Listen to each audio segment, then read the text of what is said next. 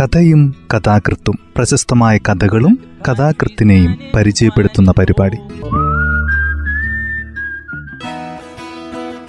തയ്യാറാക്കിയത് Joseph Pallath H ശബ്ദസഹായം Smitha Johnson.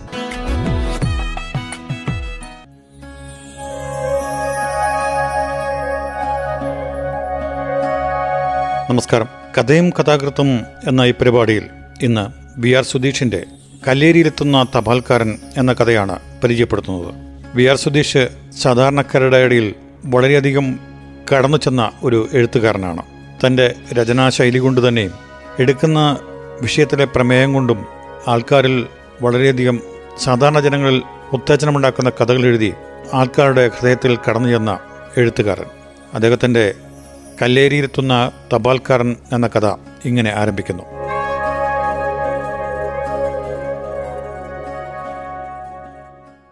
മൂന്നു പുഴയും ഇരുമലയും കടന്നു വേണം തപാൽക്കാരൻ ശിവൻകുട്ടിക്ക് കല്ലേരി ഗ്രാമത്തിൽ എത്തിച്ചേരാൻ വടക്ക് പടിഞ്ഞാറ് പുഴയാലും മറുഭാഗങ്ങൾ കുന്നുകളാലും നിറഞ്ഞ് നിവർന്നു കിടക്കുന്ന കല്ലേരി ഗ്രാമത്തിന് ഒരു ചന്ദ്രക്കലയുടെ ആകൃതിയാണുള്ളത്. കാലങ്ങൾക്ക് മുൻപ് ഉരുൾപൊട്ടി മരിച്ചുപോയ ഗ്രാമത്തിന്റെ പ്രിയപ്പെട്ട കവി പാടി പതിപ്പിച്ചിട്ടുണ്ട്.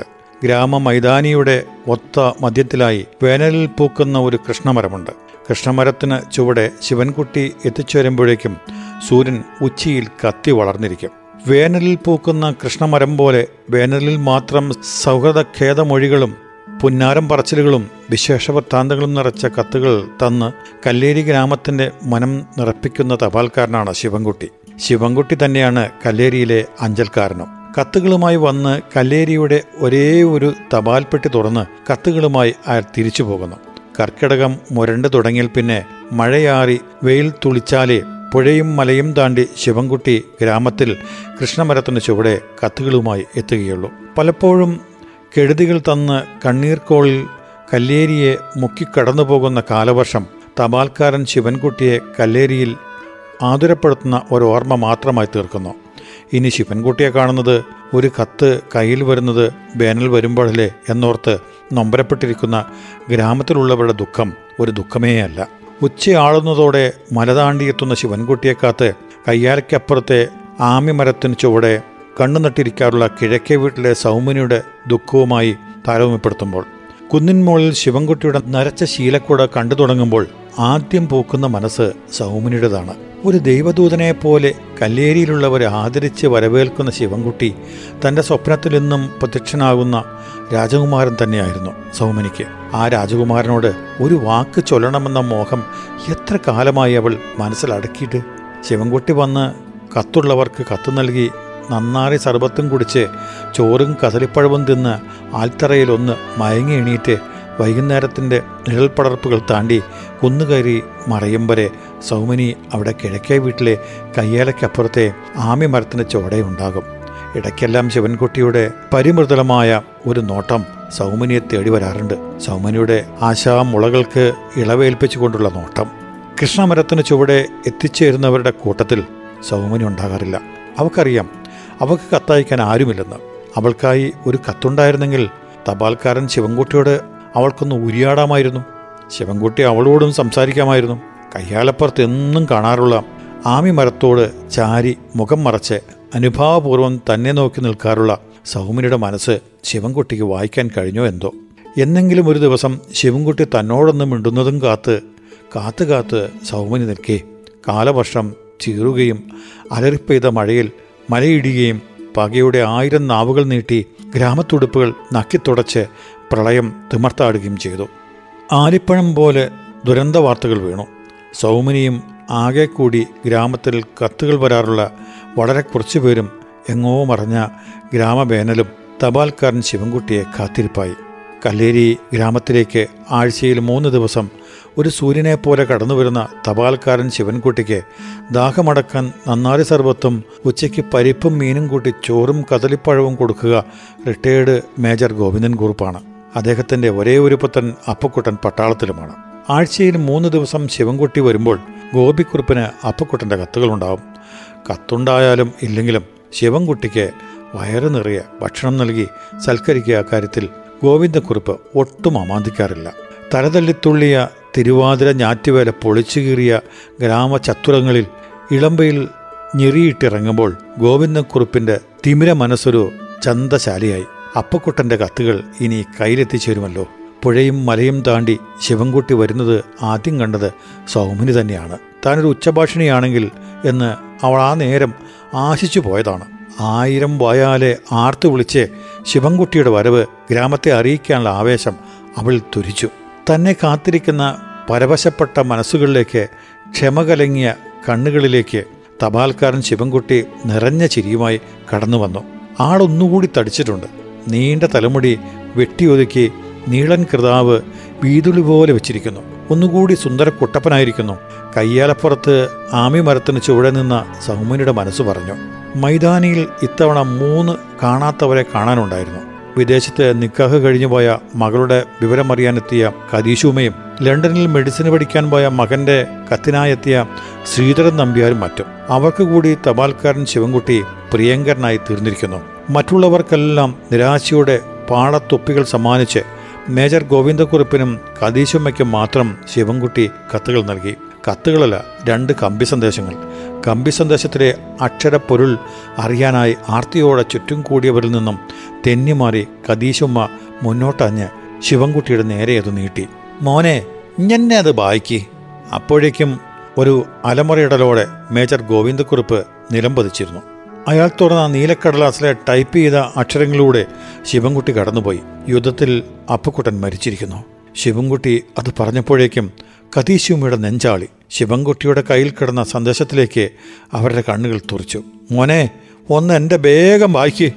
തെല്ലുനേരം ശിവൻകുട്ടി കണ്ണടച്ചു നിന്നു. ഒരു ദുരന്ത വാർത്ത കൂടി ഗ്രാമത്തിന്റെ ചെവിയിലേറ്റാൻ അയാൾ വിറച്ചു. കതീശുമ വീണ്ടും കുത്തി കുത്തി ചോദ്യമായപ്പോൾ ഉൾവറയിലോടെ ശിവൻകുട്ടി മുഴിഞ്ഞു. ആമീന മരിച്ചു. ആരോ ബലാത്സംഗം ചെയ്തു കൊന്നു. കദീശുമയെ ആരോ താങ്ങി. പിന്നീട് അവിടെ നിൽക്കാതെ ശിവൻകുട്ടി തിരിച്ചു നടന്നു. കല്ലേരി ഗ്രാമത്തിന്റെ ചരിത്രത്തിലാദ്യമായി ശിവൻകുട്ടി വിങ്ങുന്ന മനസ്സോടെ പൊരിയുന്ന വയറോടെ മല കയറി തിരിച്ചുപോയി. ഇന്ന് മേജർ ഗോവിന്ദക്കുറിപ്പിനെ തിരിച്ചങ്ങോട്ട് ശിവൻകുട്ടിയാണ് സൽക്കരിച്ചത്. മല കയറിപ്പോയ ശിവൻകുട്ടിയെ നോക്കിക്കൊണ്ട് ആമിമരത്തിന് ചോടെ അപ്പോഴും സൗമിനി നിൽപ്പുണ്ടായിരുന്നു. പിന്നെയേ അവൾ കാര്യങ്ങൾ അറിഞ്ഞുള്ളൂ. നിലവിളികൾ ഇരമ്പുന്ന രണ്ട് വീടുകളെ സമാശ്വസിപ്പിക്കാനായി കല്ലേരിയുടെ ആകാശത്തിൽ നിരനിരയായി നക്ഷത്രങ്ങളെത്തി. നിലാമുറ്റങ്ങളിൽ ഏങ്ങലുകൾ നിറഞ്ഞു. ഇനി ശനിയാഴ്ച. സൗമിനിയുടെ കണക്കുകൂട്ടൽ പ്രകാരം അന്നാണിനി ശിവൻകുട്ടി വരേണ്ടത്. ഉച്ചവെയിലിന്റെ മൂട് പടവ വീഴുന്നതിന് മുമ്പേ മൈതാനിയിൽ ഓരോരുത്തരായി എത്തി അവരിൽ മേജർ ഗോവിന്ദക്കുറിപ്പുണ്ടായിരുന്നില്ല. കദീശുമ്മയും ഇനി അവർക്ക് ശിവൻകുട്ടിയെ കാത്തിരിക്കേണ്ടതില്ല. ഇനി മുതൽ ശിവൻകുട്ടിക്ക് സർബത്തും ചോറും താൻ കൊടുക്കുമെന്ന് ഉറക്കെ പ്രഖ്യാപിച്ചുകൊണ്ടാണ് സൗദി മുഹമ്മദ് വെളുക്കച്ചിരിച്ച് മൈതാനത്തിലെത്തിയത്. അറേബ്യയിലുള്ള അങ്ങേരുടെ മകൻ റിയാസിന്റെ കത്തും പണവും ശിവൻകുട്ടി ആഴ്ചയിൽ മൂന്ന് ദിവസം എത്തിക്കുന്നതാണ്. ശിവൻകുട്ടി വന്നവിടെ കൈപിടിച്ച് കുലുക്കി മുഹമ്മദ് പറഞ്ഞു ഇനി ഞമ്മളവിടുന്ന എനക്ക് ഫുഡ് ശിവൻകുട്ടി മിണ്ടിയില്ല. അയാളുടെ കയ്യിൽ ഇന്നും കമ്പി സന്ദേശം മാത്രം. സൗദി മുഹമ്മദിനുള്ള കമ്പി സന്ദേശം. അറേബ്യയിൽ റിയാസിന്റെ തലവെട്ടിയിരിക്കുന്നു വാർത്ത ആരെയും അറിയിക്കാതെ കടലാസ് മുഹമ്മദിന്റെ കുപ്പായ കീശയിൽ വെച്ചു കൊടുത്ത് ശിവൻകുട്ടി അന്നും മടങ്ങിപ്പോയി. അഞ്ചലെടുക്കാതെ ആരോടുമൊന്നും പറയാതെ ആമ്യമരത്തിന് ചുവടെ തന്നെ നോക്കി നിൽക്കുന്ന സൗമിനിയെ ദൈന്യതയോടെ അയാളൊന്ന് നോക്കിപ്പോയി. സൗമിനി ചിരിച്ചു. അയാൾക്കൊന്ന് ചിരിക്കണമെന്നുണ്ടായിരുന്നു. ചിരിച്ചാൽ തന്റെ മുഖം വികൃതമായി പോകുമോ എന്ന് ഭയന്ന് അയാൾ നനഞ്ഞ മനസ്സുമായി മല കയറി മറഞ്ഞു. സന്ധ്യയിൽ ഉമ്മറക്കോലായിൽ തനിച്ചിരിക്കുമ്പോൾ സൗമിനിയെ ദുഃഖം വന്നു മൂടി. ഇക്കാലം അത്രയും അവൾ മനസ്സിൽ വെച്ച് ഓമനിക്കുന്ന തപാൽക്കാരൻ ശിവൻകുട്ടി രണ്ടു ദിവസമായി ദുരന്തങ്ങളുടെ സന്ദേശവാഹകനായി കല്ലേരിയിൽ എത്തിച്ചേരുന്നു. അത് അവളുടെ മനസ്സിനെ തെല്ലുന്നുമല്ല വ്യാകുലപ്പെടുത്തുന്നത്. കത്തുമായി വന്ന് ഓരോരുത്തർക്കായി വിളിച്ചു കൊടുത്തു. വയറുനിറിയ ആഹാരം കഴിച്ച് കൃഷ്ണമരത്തിന് ചുവടെ തറയിൽ ശിവൻകുട്ടി വിശ്രമിക്കുന്നത് കാണാൻ സൗമനിക്ക് എന്ത് കൊതിയായിരുന്നു.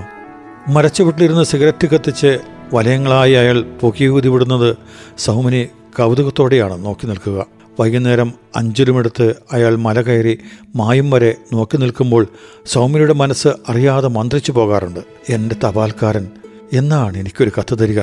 എന്നാണ് എന്നോടൊന്ന് ഉരിയാടുക? നീറുന്ന മനസ്സുമായി രാത്രി മുഴുവൻ സൗമിനി ഉറങ്ങാതെ കിടന്നു. കത്തുമായി ഇനി ശിവൻകുട്ടി വരുന്ന ദിവസം ഗ്രാമത്തിൽ ആഹ്ലാദത്തിന്റെയും സംതൃപ്തിയുടെയും കതിരുകൾ കുലയണമേ എന്ന് അവൾ ഉള്ളുരുക്കി പ്രാർത്ഥിച്ചു. ശനിയാഴ്ച ഓരോരുത്തർക്കും മനഃശാന്തി അരുളി അവിടെയും സുഖം തന്നെ ഇവിടെയും സുഖം തന്നെ എന്നറിയിച്ചുകൊണ്ടുള്ള കത്തും പണവുമൊക്കെയായി ശിവൻകുട്ടി വരുമെന്ന സൗമ്യയുടെ പ്രതീക്ഷ തകർന്നടിഞ്ഞുപോയി. മല താണ്ടി വന്ന ശിവൻകുട്ടി ആമ്യമരത്തിന് കീഴേ നിന്ന സൗമിനിയെ ശ്രദ്ധിച്ചതേയില്ല. അയാളുടെ കയ്യിൽ ഭാണ്ഡമുണ്ടായിരുന്നില്ല. കൈവീശി ഗ്രാമമൈതാനിയിൽ തന്നെ കാത്തിരിക്കുന്നവരുടെ ഇടയിലേക്ക് നടന്നു വന്ന ശിവൻകുട്ടി ശ്രീധരൻ നമ്പ്യാരുടെ പേര് മാത്രമേ വിളിച്ചുള്ളൂ. ഒരു കമ്പി സന്ദേശം മാത്രം. മറ്റുള്ളവരുടെ ചങ്ക് അപ്പോഴേ കുലുങ്ങി തുടങ്ങിയതാണ് മറ്റാരെയും ശ്രദ്ധിക്കാതെ ശ്രീധരൻ നമ്പ്യാർക്ക് ഒരു നീലക്കടലാസ് നൽകി ശിവൻകുട്ടി തിരിച്ചുപോയി. ഒരു നിലവിളിയോടെ നെഞ്ചത്തടിച്ച് വീട്ടിലേക്ക് കുതിച്ചു പോഞ്ഞ ശ്രീധരൻ നമ്പ്യാരെ ഗ്രാമം പകച്ചു നോക്കി. കണ്ണീരിന്റെ ചിതയടങ്ങിയ ശ്രീധരൻ നമ്പ്യാരുടെ വീട്ടുമുറ്റത്തു നിന്ന് ആരോ പെറുപുറത്തു. വിഷവാതകം ശ്വസിച്ചു മരിച്ചതാണ്. ആഹ്ലാദത്തിന്റെ തെളിനീരോട്ടമുള്ള മുഖത്തോടെ ശിവൻകുട്ടിയെ കാത്തിരിക്കാറുള്ള ഗ്രാമത്തിന്റെ ഇരുണ്ടു തുടങ്ങിയ മുഖം സൗമനിയെ പരിതപ്തിയാക്കി. ഒരു ദൈവദൂതനെ പോലെ കടന്നു വരാറുള്ള ശിവൻകുട്ടി ഇപ്പോൾ കല്ലേരിയിൽ ഭീകരനായ ഒരു കാലനായി മാറിയിരിക്കുന്നു എന്നവളറിഞ്ഞു ശിവൻകുട്ടിയോടുള്ള കടൽ പോലുള്ള ആകാശം പോലുള്ള ഇഷ്ടം നെഞ്ചിലൊതുക്കി അവൾ കാത്തു. ശിവൻകുട്ടി വരേണ്ടുന്ന അടുത്ത ദിവസത്തിനായി കാത്തിരിക്കാൻ മൈതാനത്തിൽ മൂന്നോ നാലോ പേരെ ഉണ്ടായിരുന്നുള്ളൂ. ഇനി അവരെ ശിവൻകുട്ടിയെ കാത്തിരിക്കേണ്ടതുള്ളൂ. സർവീസ് സെലക്ഷൻ ബോർഡിന്റെ ഇന്റർവ്യൂവിന് അലഹബാദിൽ പോയ മകൻ ദിലീപിന്റെ വിവരമറിയാനുള്ള ഉത്കണ്ഠയുമായി എത്തിയ കേശവൻ വൈദ്യർ ശിവൻകുട്ടിയെ ദൂരെ കണ്ടപാടെ മുന്നോട്ട് ഓടിച്ചെന്നു. പിന്നാലെ ഗ്രാമീണ ബാങ്കിന്റെ ക്ലർക്കായ അൻവറും ദൂര ഗ്രാമത്തിലുള്ള ഭാര്യ നദീരയുടെ കത്താണ് അയാൾക്ക് കിട്ടേണ്ടുന്നത്. രണ്ടു പേർക്കും കിട്ടി രണ്ട് സന്ദേശങ്ങൾ. ഒന്നാം സന്ദേശം അറിയിച്ചു. Religious mutiny Dileep killed. രണ്ടാം സന്ദേശം അറിയിച്ചു. Nadeera child killed unknown. നെഞ്ചത്തടിയും നിലവിടിയും മൈതാനിയിൽ കണ്ടപ്പോൾ സൗമനിക്ക് പൊട്ടിക്കരയണമെന്ന് തോന്നി. ഒന്നും മിണ്ടാതെ നടന്നുപോകുന്ന ശിവൻകുട്ടി. സൗമനിയിൽ പൊടുന്നനെ ഒരു ഉൾവിളിയുണ്ടായി. അജ്ഞാതമായ ഒരു കരുത്ത് അവളെ ഇളക്കി. അവൾ ഓടി ശിവൻകുട്ടിക്ക് പിന്നാലെ മല കയറാൻ തുടങ്ങിയ ശിവൻകുട്ടിയുടെ പിന്നിൽ ഓടിക്കിതച്ചിയെന്ന് സൗമനി വിളിച്ചു. തപാൽക്കാരാ? തേനഞ്ചും വിളി കേട്ട് ശിവൻകുട്ടി നിന്ന് തിരിഞ്ഞു നോക്കി. ആമിമരത്തിന് ചുവടെ എന്നും തന്നെ കാത്തു നിൽക്കുന്ന പെണ്ണിനെ അയാൾ തിരിച്ചറിഞ്ഞു. ആദ്യമായി ഇകലെ കണ്ടു. സൗമിനിയുടെ തൊണ്ടയിൽ ഗദ്ഗതം തടഞ്ഞു. മേലാകെ വിറച്ചു. ശിവൻകുട്ടിയുടെ മുഖത്ത് നോക്കി വിതുമ്പലോടെ അവൾ എങ്ങനെയോ പറഞ്ഞൊപ്പിച്ചു. ഇനിയെങ്കിലും ഒരു നല്ല വർത്തമാനം കൊണ്ടുവരണേ തമൽക്കാര വിഷാദമീ അന്ന വാക്കുകേട്ട് തരിച്ചുപോയി ശിവൻകുട്ടി. സൗമിനി പിന്നെ അവിടെ നിന്നില്ല. അവൾ തിരിഞ്ഞു നടന്നു. മൈതാനിയിൽ ബോധം കെട്ട് വീണ അൻവറിനെ ആരൊക്കെയോ എടുത്തുകൊണ്ടു പോകുകയായിരുന്നു. ശ്രീധരൻ നമ്പ്യാരെ കണ്ടില്ല. സൗമിനി തിരിഞ്ഞു നോക്കിയപ്പോൾ മലകയറി മറയാൻ പോകുന്ന ശിവൻകുട്ടിയും തിരിഞ്ഞു നോക്കുന്നത് കണ്ടു. സങ്കടപ്പുഴ ഒഴുകുന്ന ഗ്രാമത്തിൽ ഒരു വലിയ കണ്ണീർക്കുമളിയായി സൗമിനി മാറി. അവൾ കാത്തു. കൊച്ചു വർത്തമാനം പറയുന്ന കത്തുകൾ മാത്രം തരാനായി തപാൽക്കാരൻ അടുത്ത നാൾ ഗ്രാമത്തിലെത്തുമെന്ന് സൗമിനി കുറച്ചു. വീർപ്പടക്കി നിൽക്കുന്ന ഗ്രാമത്തെ കിക്കിളിപ്പെടുത്തി ഒന്ന് പൊട്ടിച്ചിരിക്കാൻ അവളിൽ ആർത്തിയുടെ തിരയടിച്ചു. മഞ്ഞു വീണ് കുതിർന്ന ചുടലക്കല്ലുപോലെ ദൂരെ മൈതാനത്തിനപ്പുറം അൻവറിന്റെ കൊച്ചുവീട് അവൾക്ക് കാണാമായിരുന്നു.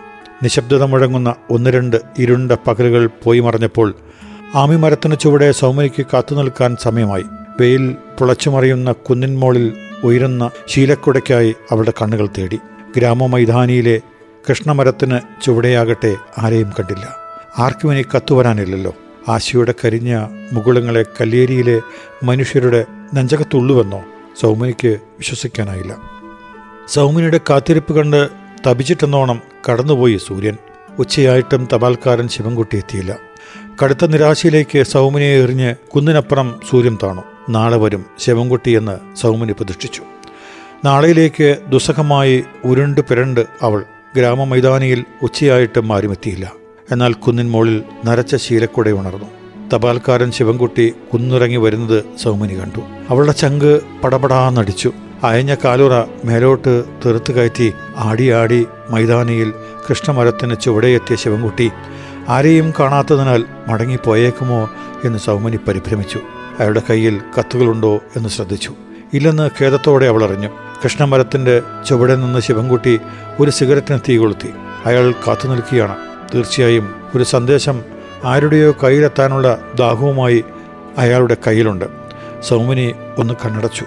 ഒന്ന് കണ്ണടച്ചു തുറന്ന മാത്രയിൽ ശിവൻകുട്ടിയുടെ അരികിലേക്ക് ആരൊക്കെയോ നടന്നു വരുന്നത് കണ്ടു. മങ്ങാട്ടുപറമ്പിൽ ശേഖരൻകുട്ടിയെ അവൾ തിരിച്ചറിഞ്ഞു. അയാൾക്കാണ് ശിവൻകുട്ടി എന്തോ കൊടുത്തത്. കമ്പി സന്ദേശമോ കത്തോ?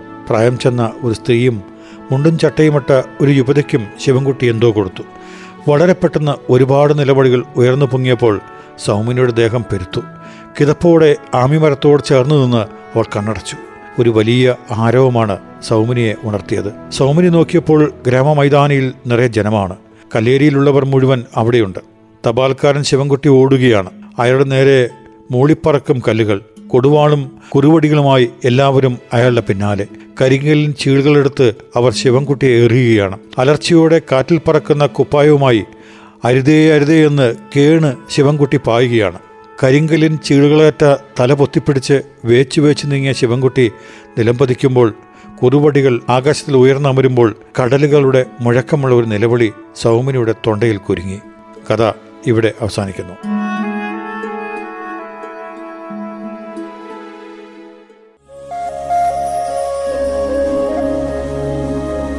ബി ആർ സുധീഷിന്റെ കഥയാണ് ഇന്ന് പരിചയപ്പെടുത്തിയത്. കല്ലേരിയിലെത്തുന്ന തപാൽക്കാരൻ ഏറെ വായിക്കപ്പെടേണ്ട കഥയാണ്. വളരെയധികം ശ്രദ്ധിക്കപ്പെടുന്ന മനോഹരമായ ഒരു കഥ. പഴയ കാലത്തേക്ക് നമ്മെ നയിക്കുന്ന കഥ.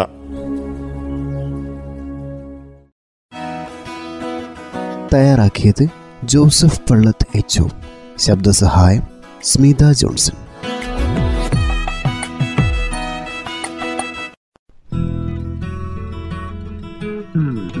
കഥയും കഥാകൃത്തും പ്രശസ്തമായ കഥകളും കഥാകൃത്തിനെയും പരിചയപ്പെടുത്തുന്ന പരിപാടി.